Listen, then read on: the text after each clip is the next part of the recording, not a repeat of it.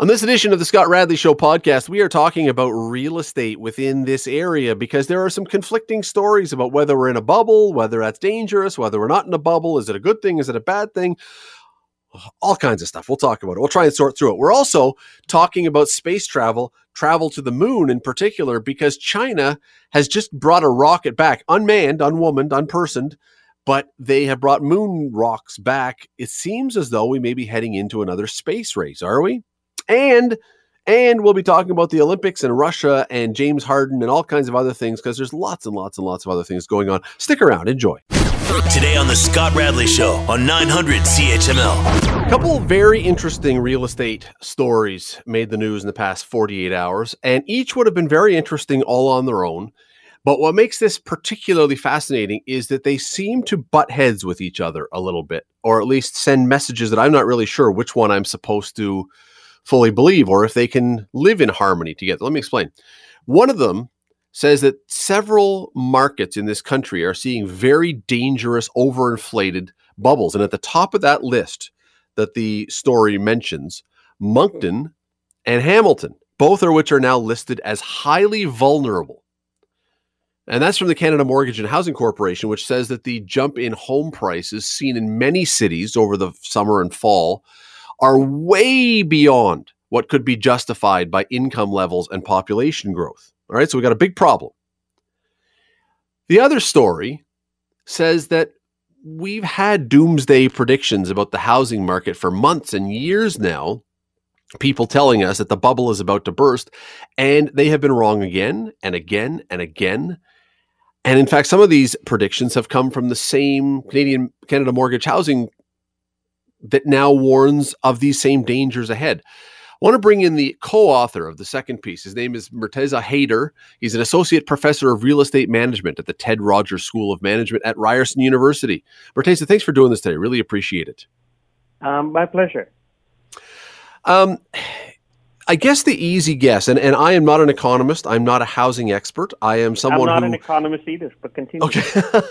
but you are a housing expert. And the easy thing for an average person to look at when they see house prices where they are right now, and they've kept going up and up and up, is to come to the conclusion that at some point they have to go down. But do they? Or do they have to go down a lot? Is that in, is that inevitable? Well, it depends um, upon the location. It depends upon how much the prices could rise. Uh, the, the, the reality is that um, ignoring CMHC's advice would not be a great idea. I'm not nowhere in my um, column today in today's National Post that my co-author and I, Stephen Moranis and I, argue that ignore CMHC. That's certainly certainly not the intent.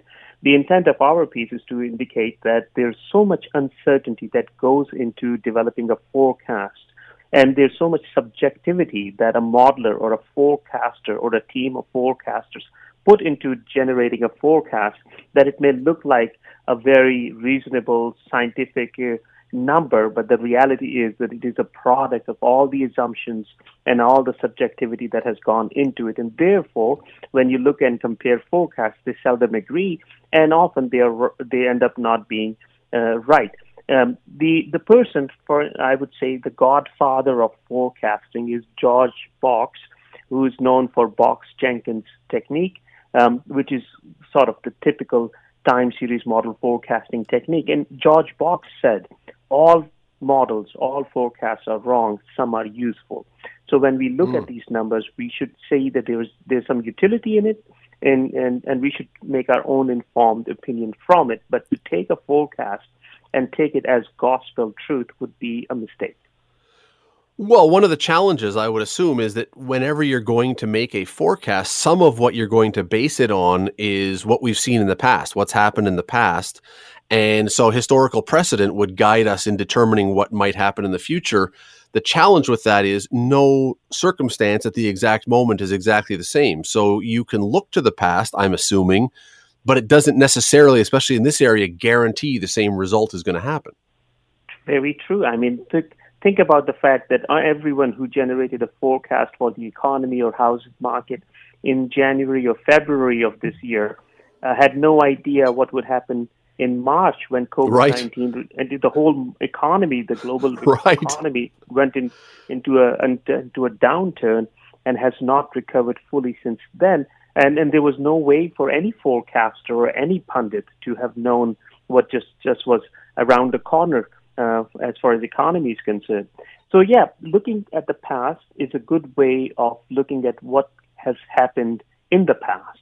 But to confuse the past uh, to be the the the lens into the future. I, I think that's a very dangerous thing that we do it and we take it and we accept it all the time. Um, uh, as um, when people say, "Well, we are expecting the forecast to be," there's another thing. You know, we are getting used to it. When somebody says, "Well, next," uh, the economists were expecting hundred thousand more jobs being created, but the numbers is down, so they have revised their estimates, which basically said their est- forecasted something. The results came out to be completely different, so they have adjusted their forecast and revised it. So that should tell you that the forecasting is more of an art, not a science. And there's questions about bubble. Um, they, you shouldn't discount them. You know, when, when CMHC says that the prices have risen out of step with income, that's not a forecast. That's a, that's a fact.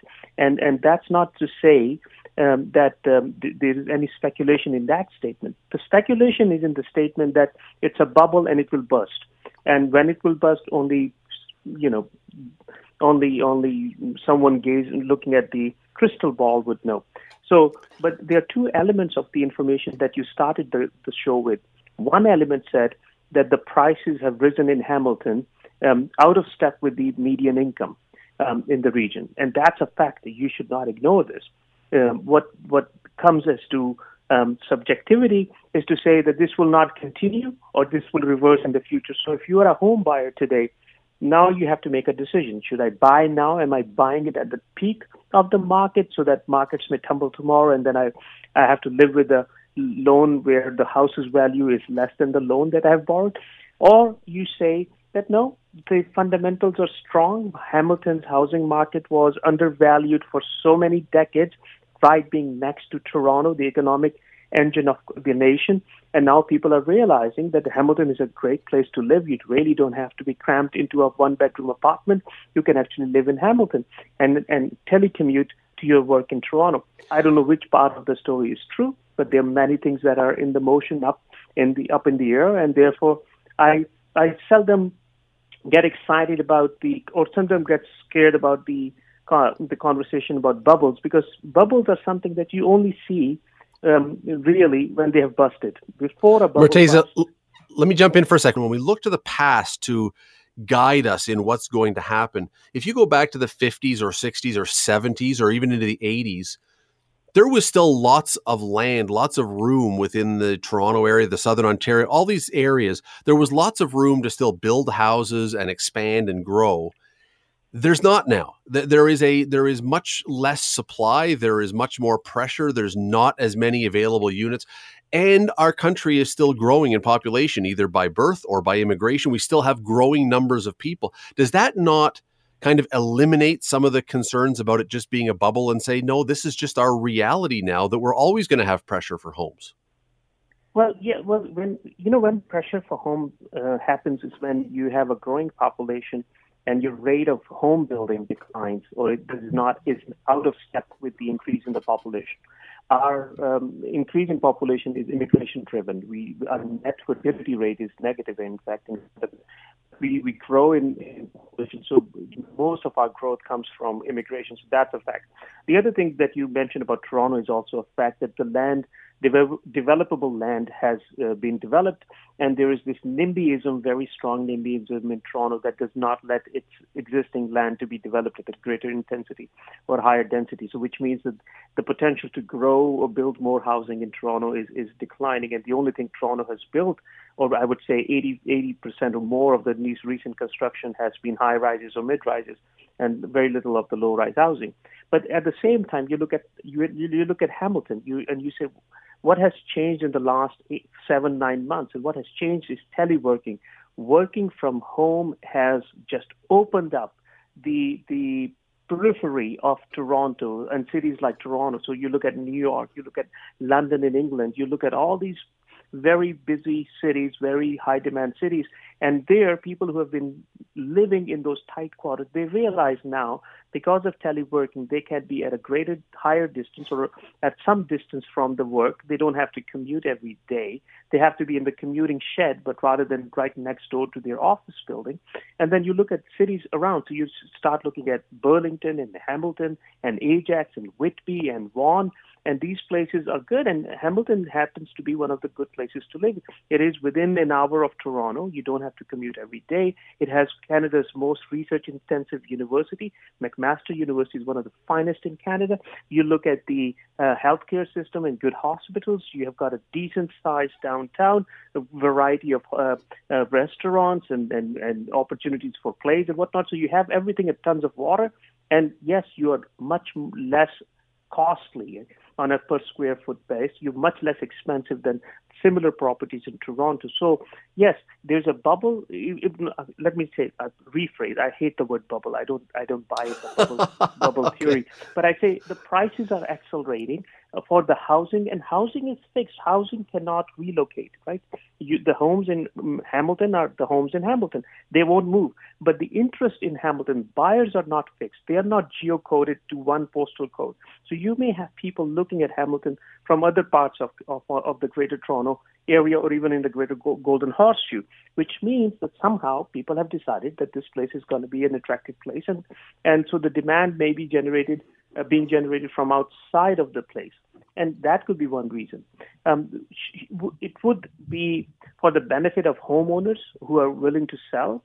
It would uh, put pressure, affordability pressure on those who are residents of Hamilton and would have to compete for homes um, with others who are not part of the of, of Hamilton area. But that's happening. That has been happening in, in British Columbia and Vancouver for, for decades now that has been happening in, in other places. Once you become attractive, once people realize you, that's a good place, um, then you would see these price escalations. Prices increase because of an interest in demand.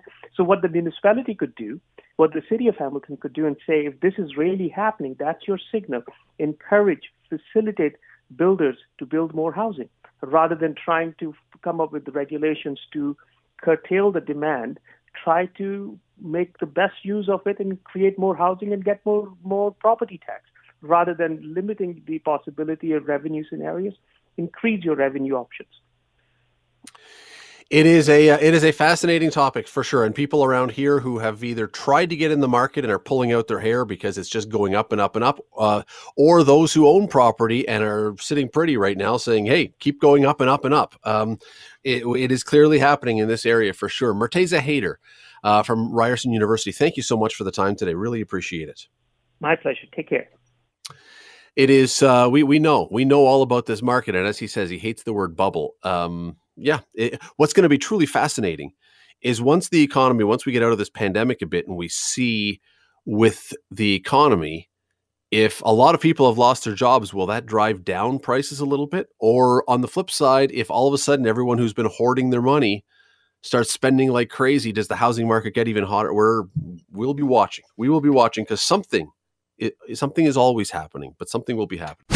You're listening to the Scott Radley Show podcast on 900 CHML. We heard this week, in the last couple days, that China has returned an unmanned, unwomaned, whichever, uh, ship from the moon to Earth this week, carrying now a bunch of new fresh moon rocks. I don't know if moon rocks can be fresh, but these ones are as fresh as you can get.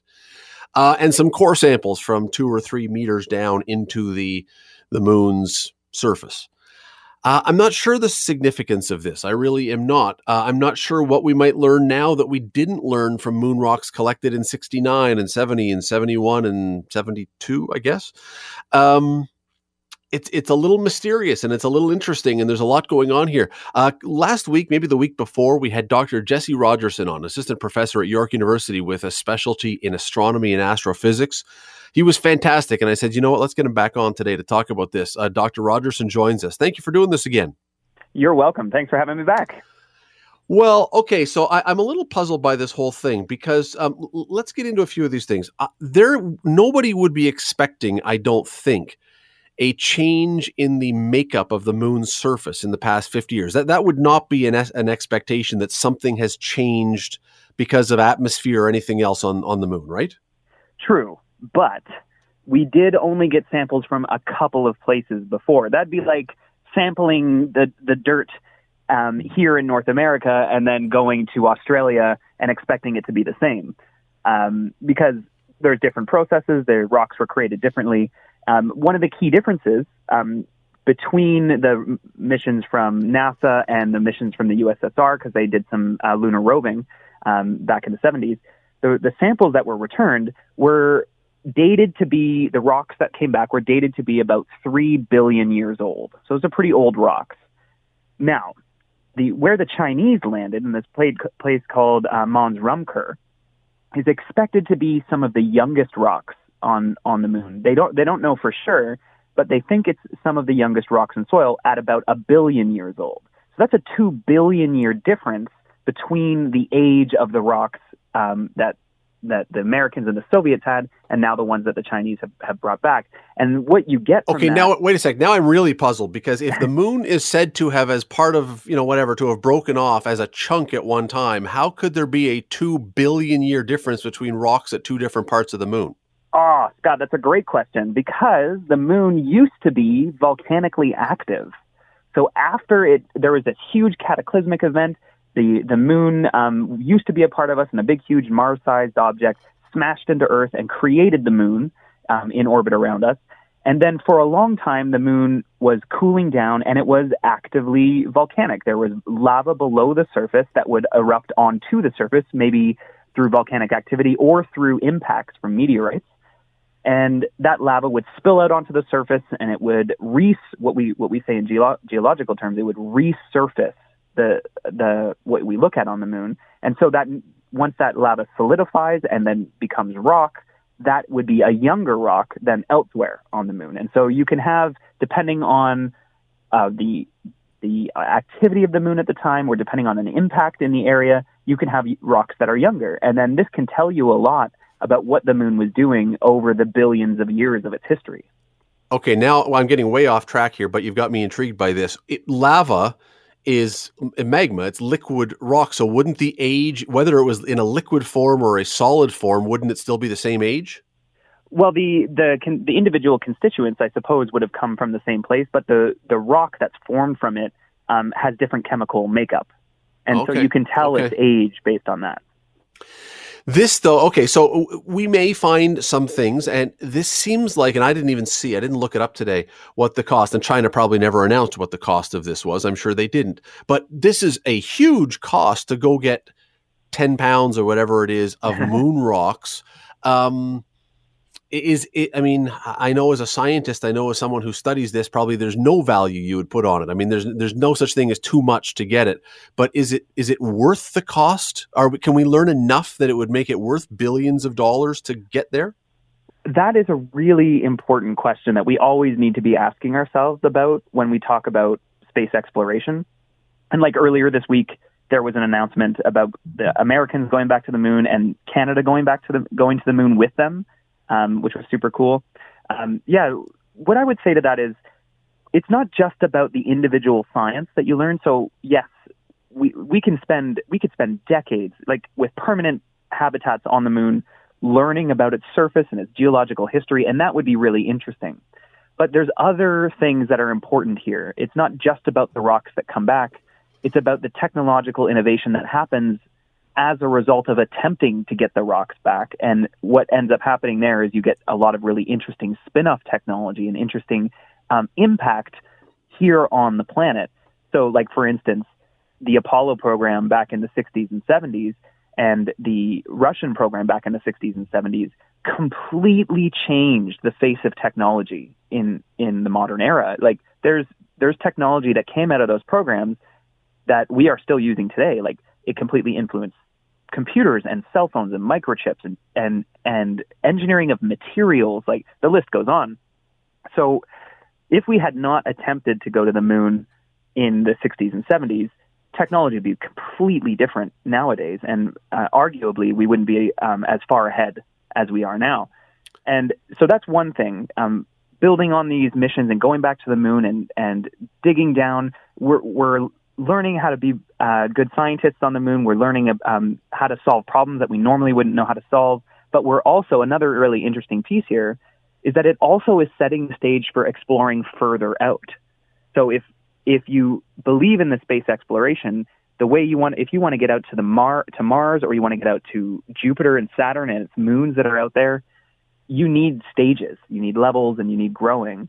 And so lunar science is the next step. The first step would say would be the International Space Station. Lunar science is the next step, where and that's how we get bigger and better and stronger, and then move on to the next step after that.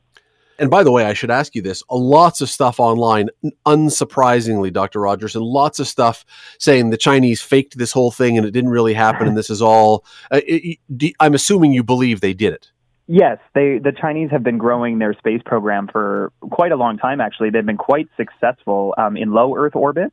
They've been launching their they have their own um, uh, line, I guess, of space stations that they've been launching up over the last uh, 15 or 20 years, and they've had humans that they've been launching up to their own space station because they're not a part of the international space station that other countries are a part of.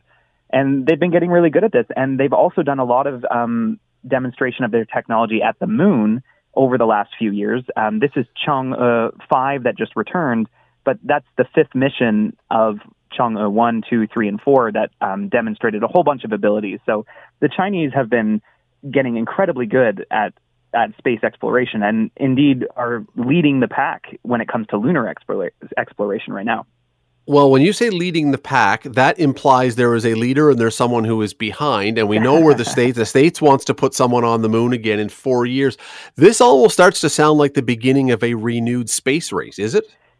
Yes and no. And I would say it, and so the space race from the 60s and 70s, that one was all about, that was steeped in the Cold War, right? That was really sure. about United Military States and, and politics and not just science. Exactly. Whereas this is a space race that's happening right now, but it's very different. It's much more akin to the the the the race that was happening or the bubble that was happening is the word, I guess, of the internet in like the early 2000s when people are now there's there's two things. People are realizing how important space is, uh, or at least are able to at least put into fruition their plans. Um, in, the space is important. There's a lot of resources we can use. There's a lot of things we can do with it in terms of observing Earth for, say, climate change, um, telecommunications for connecting with people. There's a uh, you can do space-based internet. You could do space-based aircraft monitoring. Um, really inter- interesting stuff.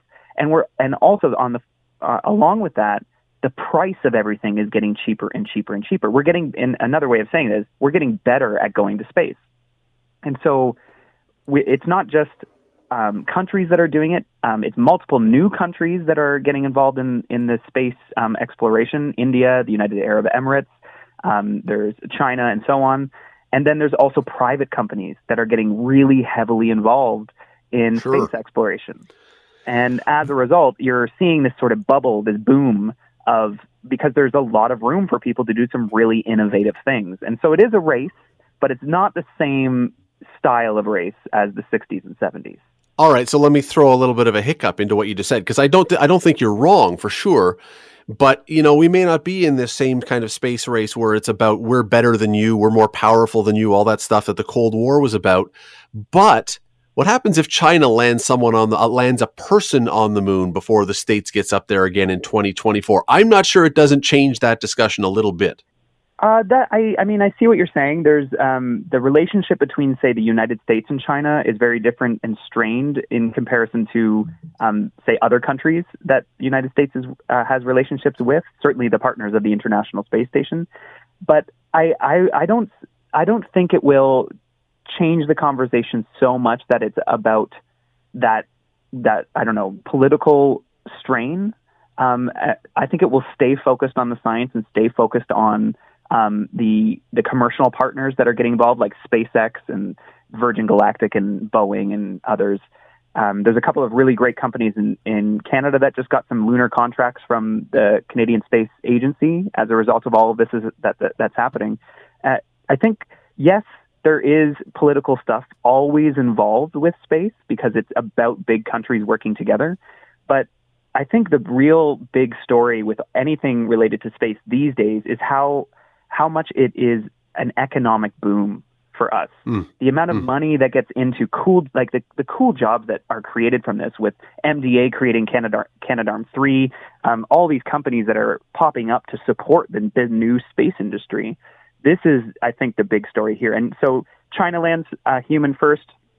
You know, good for them. United States won't be far behind, and other countries won't be far behind that. And it'll be hopefully um, a lot more um, I don't know, nicer, a lot nicer than the way it was in the 60s and 70s. Uh, as you, and by the way, about the political side of this, uh, China said uh, yesterday or today that they will share this moon rock, share samples with the world, except for the states. The states you don't get any. So you know some of this is going on. Uh, last True. thing, one of the things China has said is, in addition to this, it wants because you've said it's not part of the International Space Station. It wants to build its own version of the International Space Station. Do you think that truly happens? Is that is that coming? Uh, yes, I think that at the moment there doesn't seem to be a pathway between the international consortium that, that is the ISS, which is Canada, United States, Russia, uh, uh, Japan, and uh, Europe. So there doesn't seem to be a pathway between them, and China is not going to stop. They want to be a, a space um, faring nation, and indeed they are. They are. So I think they're going to go and they're going to build the stations they want and the moon bases they want. They will do it. Um, I am hopeful that eventually, beyond what I can see, that we get to a point where China and the other countries can work together. At the moment, there is some international, like there's basically laws in the United States that say that you can't collaborate with China, Yes, and yes. so there's there's a lot of legal red tape that needs to be figured out. But th- that same legal red tape needed to be figured out in the 60s and 70s in order for the United States and Russia to work together, and so it was done. Um, and I, I am hopeful that it can be done for China as well. And then we can all be a little bit more international and take those big steps together. Fascinating stuff. Uh, Dr. Jesse Rogerson from York University. Always appreciate the time. Thanks for joining us again. You're welcome. Thanks for having me. You're listening to the Scott Radley Show podcast on 900 CHML. Let me bring in Bubba O'Neil, our guest. I call him our guest. He's Bubba. Everyone knows Bubba. Good, good, to, good to chat with you. I do have to say before we get going, though, congratulations! I thought you did an awesome job uh, yesterday with, uh, you know, one of my favorite franchises, and, and talking to that uh, to, to Mr. Moynes there, Blake Moynes, uh, out of Burlington, Hamilton. Uh, uh, The, Bachelor guy, yeah. Yeah, he was I- fun. I He's a good. He was really good. That was a good. I thought he was great. I thought you asked him some really good questions. It was good.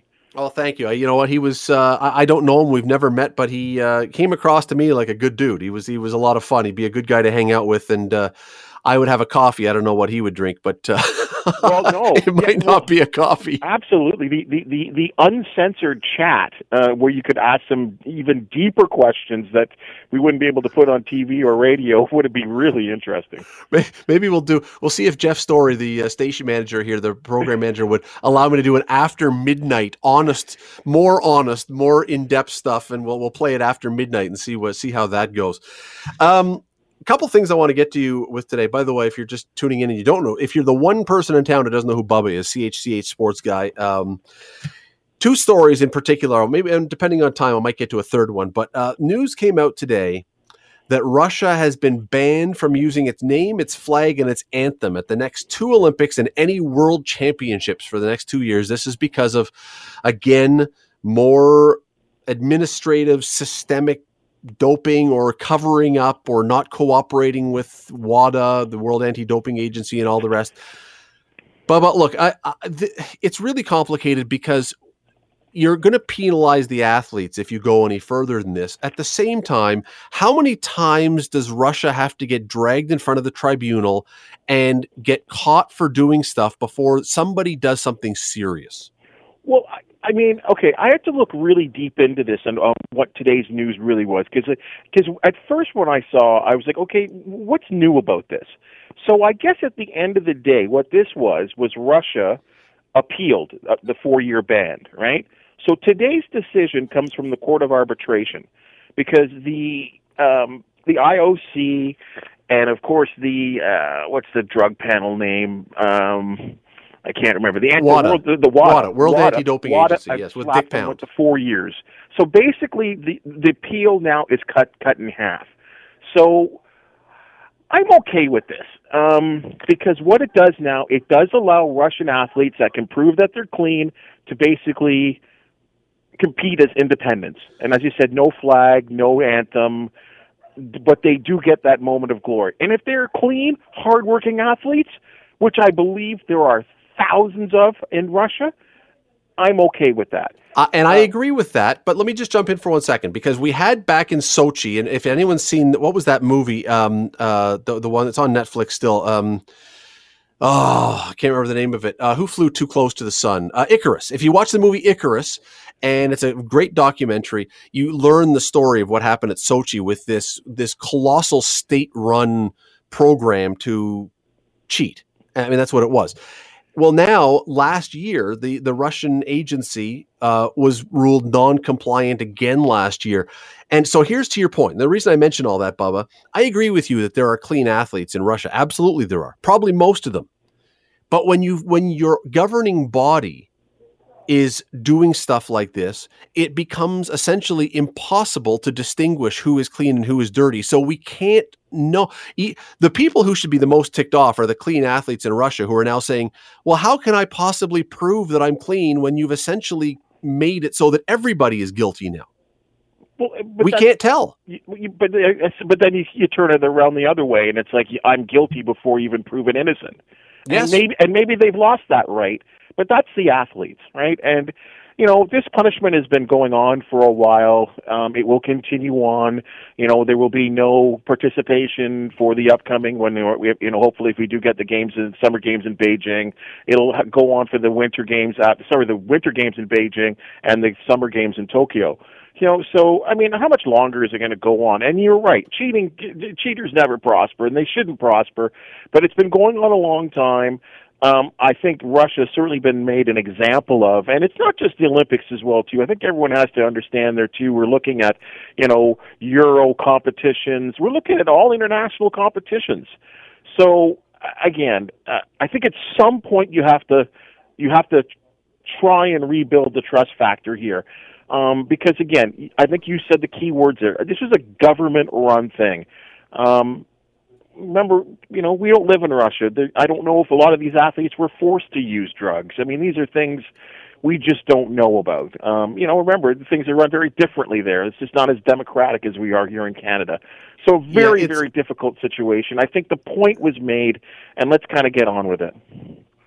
It has made it impossible, as I say, the the, the difficult part of this among other things. It's made it impossible to know who is really clean or who is really dirty because once the government starts getting involved and sneaking samples in and out and everything else and overseeing this stuff, as opposed to, look, when we had Ben Johnson and the Dubin inquiry, that was a horrendous scab that we slowly peeled off our wound in front of the whole world.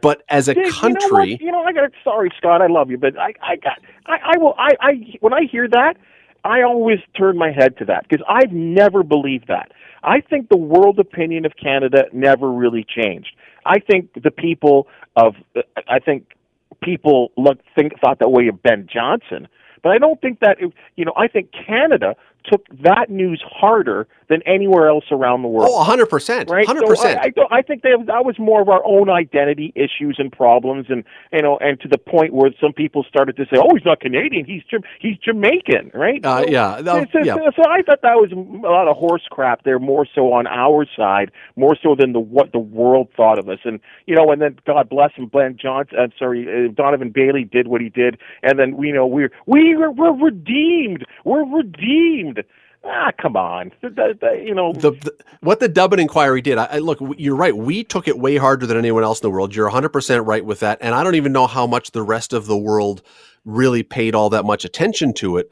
My point was that because we did that and we tortured ourselves more than anyone else because we had tied our cart so tightly to Ben Johnson and Charlie Francis and all those guys. The point was we showed in our country that if we find someone who is cheating we're not going to necessarily protect our own. We're going to deal with it and we're going to, we, I think we showed, if nothing else, and it was painful, we gave ourselves credibility. Whereas what you're seeing in Russia and some other places, if the government won't even deal with their own people, you make everybody suspicious. You right. make and you cast suspicion on all of your athletes, as opposed to turning to the ones who are really guilty and saying, "This guy, this guy, this guy, this girl, this girl, this girl, they cheated." All the rest of our athletes, though, are clean. I think people look at Canadian athletes and probably believe that Canadian athletes are clean, and a lot of that is because we dealt with it so severely when it happened. Well, I think two things just quickly there on what had happened there, and of course the Ben Johnson thing was the was the biggie. Remember too, you're looking at a period in time in history where drug use is rampant, and the usage of of steroids at that time was far ahead of the detection um, methods that we certainly have now today. So I think I, I've almost I, I hate to say it because you're right. It was such a historical thing for us in this country, but in some ways I've bypassed it. I've gone by that. And I and this is where I am right now with the Russian thing here too. Because are we going to feel any different if that if if that appeal was reversed and it was for the full 4 years, which already I think a year has been served? Would we feel any different than when they actually do get it um, reinstated? like do we all of a sudden say okay now yeah we're i think they're going to be okay now or like are we going to trust them any more or any less now scott no uh, uh, but i'll tell you this uh, i've had him on the show uh, I, I talked to jesse lumsden someday right. who competed in bobsleigh where you're working all year to shave hundredths of a second off your time you're in the gym and you're doing everything and then you know you start to learn or suspect that people in other countries are doing it with a fast track illegal system. You, you talk to the athletes, I think they would say this is not nearly sufficient for the stuff that happened. But you know what? Look, the IOC, I understand the IOC, the last thing they want to do is completely ban one of the biggest countries in the world from their games because that's money. And, and we all know the IOC they, they may say they may say they're all about the children of the world coming together for peace and harmony in sports. Kaching, kaching. We know what it's about.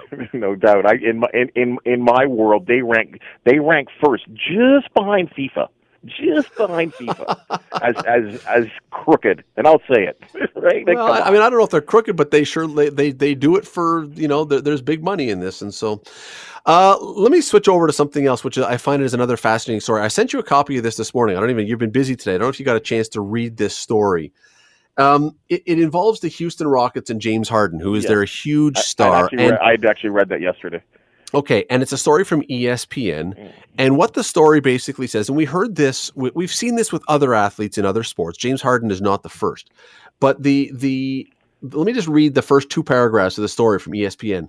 The Houston Rockets culture in the James Harden era, which bridges two owners and now four head coaches, might be best summed up by a former staffer's three words whatever James wants. And the story goes on, and it's it's an indictment of the organization and to some degree of James Harden as well. But it goes on that this guy, because he was the superstar in a league and a sport that is superstar driven, he pretty much got to call whatever shots he wanted to call. He wanted to go away for ch- charter a jet and go party in Vegas on off days. Fine. Miss practice. Fine. Whatever. And they let him do it. This has been going on to some degree or another because, as I say, Bubba, the NBA is such a star driven league. Do you think that we are at the precipice of this beginning to change a little? That this Harden story is going to make teams a little less willing to let their superstars call all the shots? Mm, no, I, I think it's a, it depends on the situation. I think that's a very individual situation, and you know you're, you're looking at you know a, player right now in James Harden who wants out of Houston. A lot of this has to do with who the guy that brought him there, and that's Daryl Morey, who was the I think he, he was a general manager for a decade uh, with the Houston Rockets, and basically let's be honest, he lured him here. He lured him to Houston and gave him the, you know, financially everything he needed, and the general manager sets the tone. Uh, and that's, you know, Daryl's a Morey's a very good general manager. The Houston Rockets are one of the better franchises. I mean, they haven't won, but they're always competing. They're always in the playoffs. James Harden is a three-time NBA scoring champion, so he treated him as the superstar. And I think that's the way. And I think you're going to start to see this too. I think you're, it's already started. Not so much in the NBA. I think it's already existing. You're going to start to see that in the National Hockey League as well too, because players right now have more rights than they've ever had. And you know what? And for if you're an anti-owner kind of guy, maybe you're happy with it. If you're an owner kind of guy, you don't like it but I think it's trending that way where the actual athletes in a, in a number of sports now have more control over one, where they want to play, and two, kind of how they conduct themselves as long as they show up, play, and perform. But we've also heard another story that's of not exactly the same. It's not nearly to the same degree, but we heard rumblings a few weeks ago from the Los Angeles Clippers organization that Kawhi Leonard and uh, um, what's Paul his name, George. who was Paul George, that they got special treatment, and some of the guys on that team were not really thrilled with it. I I, I do start But to think again- but you're again- always gonna the stars are always gonna get special treatment, Right. but I do think that they may start to rein it in just a little bit and say, look, you've got to at least be part of the team here. So then, if you and if you and but if you don't like it too much, then you say you get get rid of me, trade me, because they were, Scott. I think, and I, I know you know this. No matter what the situation is, I don't care what the sport is. If you are a good player, if you have talent, you will always be wanted somewhere, and that is that maybe in itself is an issue because someone will always want your services or someone will always believe they can fix the reclamation project. And we can fix him, we'll alter him, we'll take care of him, we'll change his attitude. So I think that nothing will ever change here. You're either a prima donna or you're not.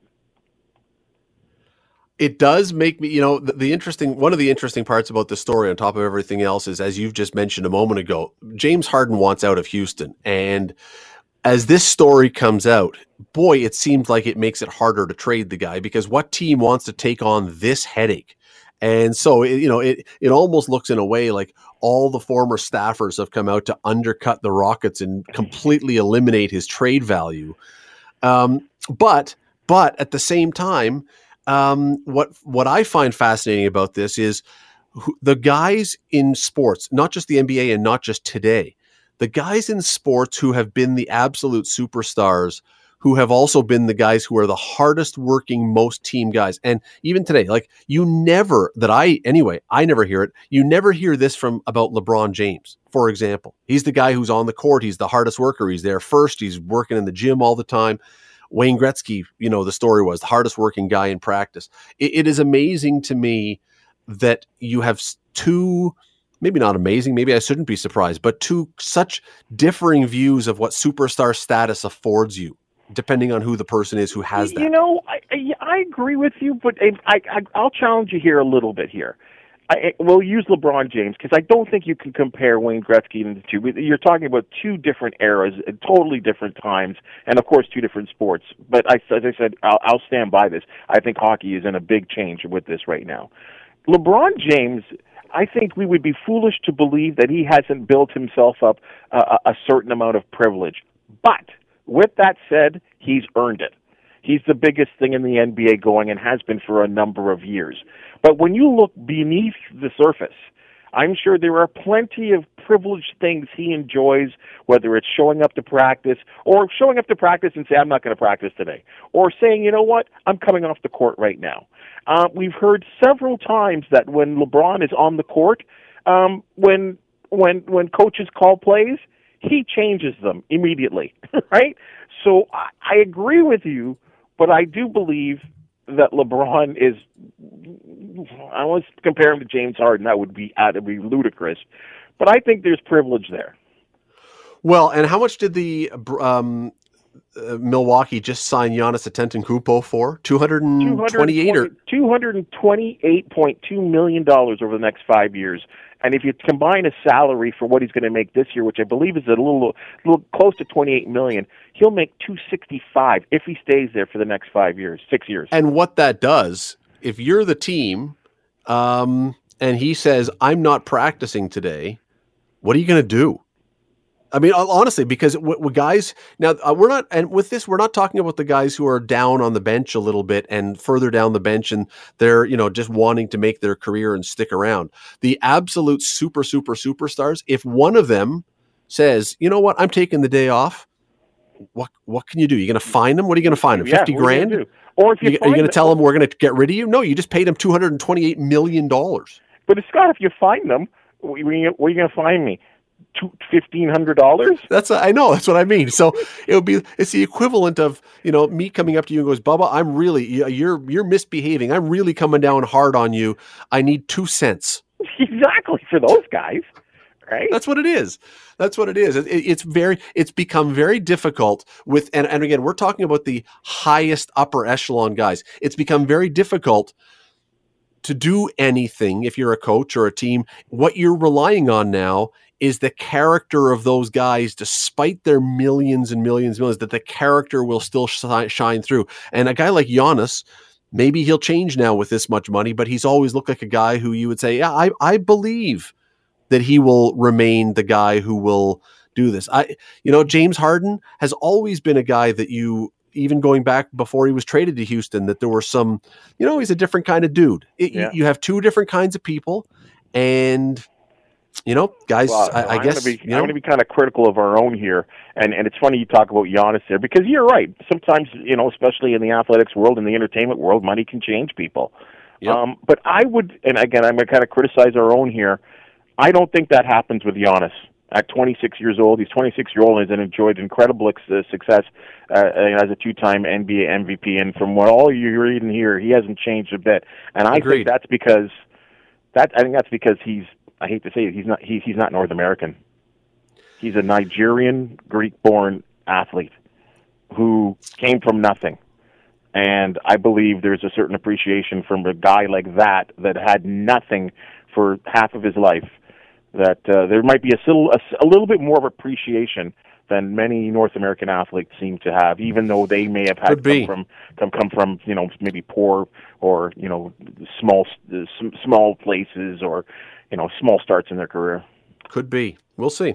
Uh, never even got around to uh, the Canadian NHL division that uh, now looks like it may have to play all of its games in the states. But you know, we'll we'll get to that another day. God, Uh, yawn, listen, always- yawn.